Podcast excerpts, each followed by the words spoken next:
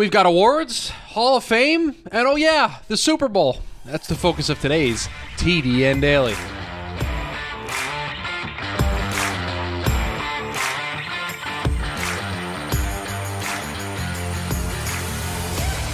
And welcome into the Friday edition of the TDN Daily Podcast. Chris Schubert back with you here once again. Hope everybody has enjoyed the week. The last week of regular football in the NFL for a little bit of time. We will have to wait until that Hall of Fame game to kick off the preseason for our next dose of NFL football. One more week, one more game, one more Sunday left for us this Sunday uh, with the Eagles and the Chiefs. We will talk about the awards that were given out last night, the Hall of Fame group. And of course, I promised all week I will give you my prediction for the game on Sunday. But before we dive headfirst into that, got to tell you about our friends over at Bet Online who remain your number one source for all of your sports betting this season. You're always going to find the latest odds, team matchup info, player news, and game trends over at Bet Online. With live betting options, free contests, and live scores for almost any sport or game imaginable, Bet Online is truly the fastest and easiest way to bet on all your favorite leagues and events. Head on over to the website today or use your mobile device to join and receive your 50% welcome bonus with your first deposit. All you got to do is make sure to use our promo code BLEAV, that's B L E A V, to receive your rewards. Bet online, where the game starts. And we're going to start by talking about the awards that were given out last night uh, MVP, Offensive Player of the Year, Defensive Player of the Year, the Offensive and Defensive Rookies of the Year, Coach of the Year, all of that stuff that was given out last night. Give you my instant reaction uh, to all of that. And we'll, we'll, we'll start here.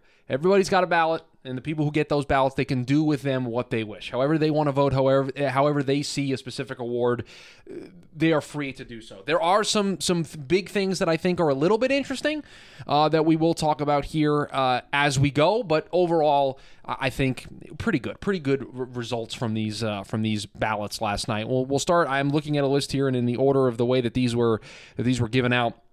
Uh, assistant coach of the year, DeMeco Ryans, uh, feels about right, right? I mean, that San Francisco defense was with the linchpin of that team being able to survive all of the injuries to their quarterback and for them to be in the NFC title game. Did just get hired as a head coach. I know that probably doesn't factor into the way that this goes down, but you, you feel pretty good uh, about that. The offensive player of the year, and look, this is always going to go to the best non-quarterback most of the time, right? The MVP is is uh, kind of locked into being a quarterback uh, award unless somebody does something absolutely extraordinary at the position. And we certainly thought that Tyreek Hill, Justin Jefferson were on a pace to make it a tough conversation. They kind of fell off a little bit late and kind of ran out of gas in terms of being able to be in that conversation. But it is Justin Jefferson who wins the award with 35 votes. Uh, Patrick Mahomes finished second, Jalen Hurts third, Josh Allen and Tyreek Hill each got one vote uh, at the or one point at the bottom with the way uh, that they were given. So. I think that one is another one that we got right. So two for two, feel pretty good about. Defensive player of the year. I don't think I'm surprised that it was Nick Bosa with with you know eh, ultimately with the 18 and a half sacks, which led the league, two and a half more than anybody else.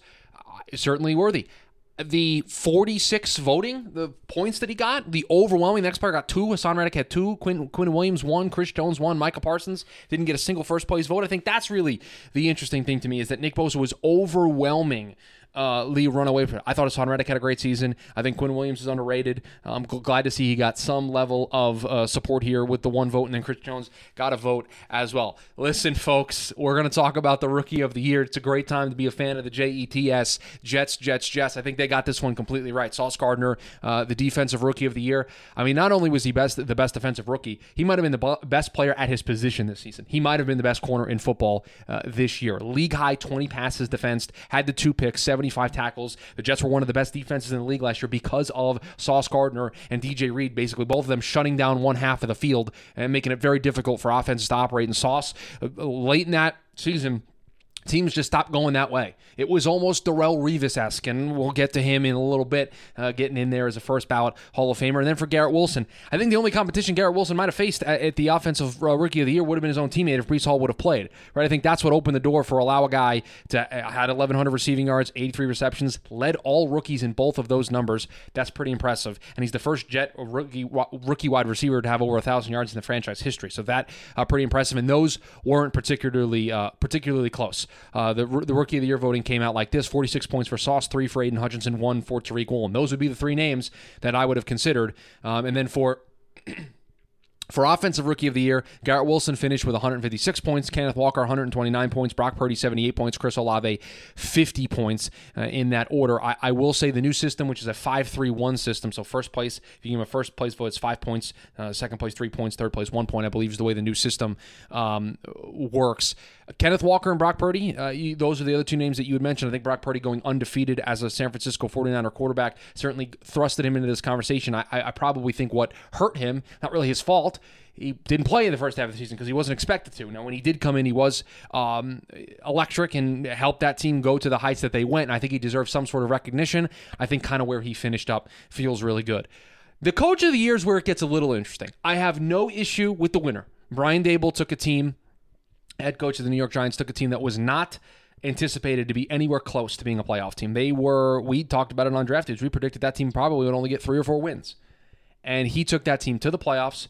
They won a playoff game, and yet didn't end the way they wanted to do against Philadelphia. But he turned a culture around, he turned a city around, he turned a franchise around in one season. I have zero issue with Brian Daboll being the winner. Kyle Shanahan, a very deserving second place right? When you think of the job that he did, being on his third string quarterback by the by the latter part of the season, being able to find a way to win all those games, scheme up his team to be able to win, to be a leader, to get that team galvanized. It could be very easy for them to have written themselves off after all the, all that quarterback um, injuries that that hit that team, but he was able to get them rowing the boat in the right direction. And they went to an NFC championship game. I look up and down this list. Sean McDermott was third, then Nick Sirianni, Doug Pederson, Andy Reid, Dan Campbell, Kevin O'Connell. Okay, those are great names. Where on earth is the love for my guy, Mike Tomlin. And this is not a legacy award, and so you can't really look at other things. But this dude, as a head coach, has never had a losing regular season. It's never happened. At one point during this year, it, it looked over. It was done. They were out of it. They were out of the playoff race. He was finally going to have his first losing season. He was starting a rookie quarterback. All of those things were about to come crumbling down around Mike Tomlin. What happened? This team turned it around. They went on a run. They were in the mix in the final game of the regular season to be able in the final week of the regular season they were they had an opportunity to play for a playoff spot. And Mike Tomlin did get his winning record. He did keep that streak intact. If that doesn't get any representation, I don't say the guy's got to win it, but if that doesn't get any sort of representation in this ballot, what are we doing? He doesn't get a single vote that gets thrown his way. Doug Pederson probably should be higher up for what he was able to do and very quickly turn around the Jacksonville Jaguars. But listen, there are a lot of candidates. I think the coach of the year probably is seven or eight, nine players deep, nine coaches deep when you look at this. So I can understand the way it was split. But man, Mike Tomlin not getting any love I thought it was infuriating. On our TDN ballots, I had him uh, way high up there. I think I had him third on my list for the way that he finished the season and the way he was able to turn things around. Uh, the comeback player of the year, Geno Smith won at 28. Uh, Christian McCaffrey second with 12. Saquon Barkley four. Brandon Graham two. Nick Gates two. Jared Goff one. J.J. Watt one. Listen, this award's always going to be divisive because I, I think the question that you're going to ask is what what did Geno come back from? Being bad, not playing very well. Um, you know, the, I think the comeback player of the year, and I've seen some people talk about this. The the NBA has a most improved player award every year, and I think that's more in line. That's more in the spirit of what Geno Smith had. He is the most improved player. Went from being a backup quarterback in Seattle to leading this team to a to, you know to, to uh, the heights that he had them in.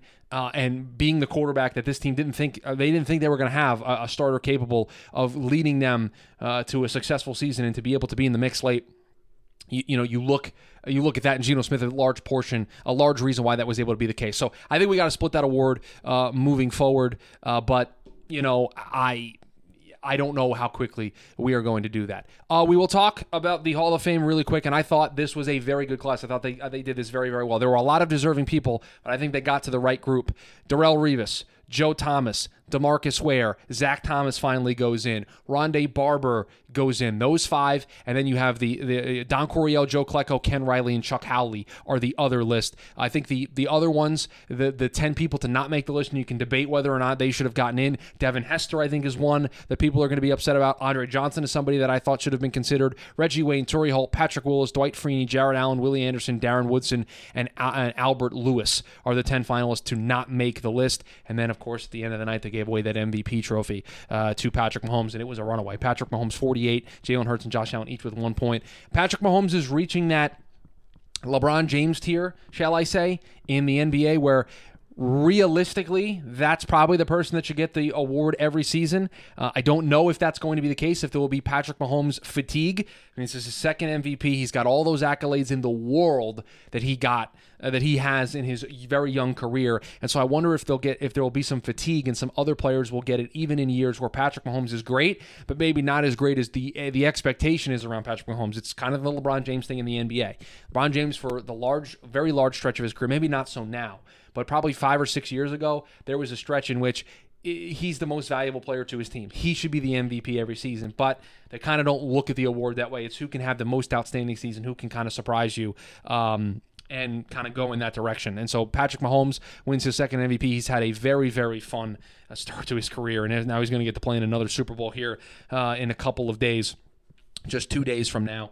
Uh, and potentially try to uh, to add another Super Bowl, another Lombardi, another Super Bowl ring uh, to that accolade list that is growing very, very lengthy. A lot of awards for Patrick Mahomes that he needs to uh, clear some shelf space for because he keeps adding to it. So a fun way to kind of wrap up the season with all of those awards last night um, to to get the Hall of Fame induction. And again, I thought they did a great job. I thought the five they picked uh, were were very well deserving to be able to uh, to to be inducted into the Hall of Fame, and they'll go into Canton there during the summer. One game left. And I have delayed this as long as I could to not really put too much pressure on myself, but I did mention it. I believe it was yesterday uh, on the, the Draft Dudes podcast. I am picking the Kansas City Chiefs to win the Super Bowl on Sunday.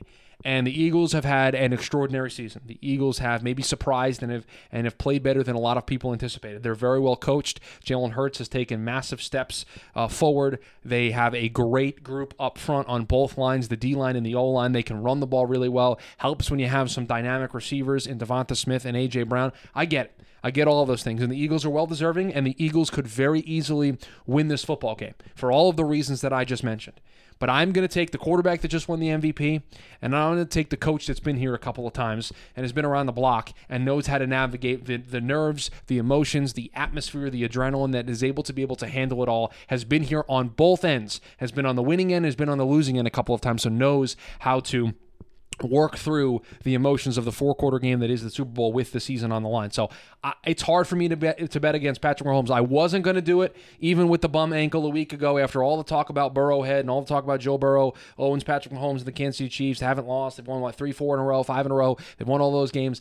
I am not going to be that guy. I wasn't that guy last week. And since we're already here and I picked the Chiefs to go to the Super Bowl before the postseason started, I am not not, not, not, not, not going to do it again. Give me Patrick Mahomes. Give me Andy Reid. Give me the Kansas City Chiefs. This team has been doubted in terms of the, the horses that they have up front. It's a different wide receiver group than a year ago. It's a different defense than it was a year ago. And everybody at, at every turn has thought this team doesn't have enough to get there. Well, here they are. They're here. And in these types of moments, there are some big players that step up. And who would you rather have in that moment than Patrick Mahomes, the two time MVP, former Super Bowl MVP, former Super Bowl champion? He's been here. He's been on both ends of the coin. He's going to want to win another one. I am not betting against that guy. And if they lose on Sunday because of all of the things I talked about, how good the Eagles are and how good they've been this season, that's fine. But the Eagles' path to the Super Bowl has not been the path to the Super Bowl that the Chiefs have had. The Chiefs have been tested, I think, a little bit more here on this journey for the Philadelphia than the Philadelphia Eagles. Give me Patrick Mahomes, give me Andy Reid, give me the Kansas City Chiefs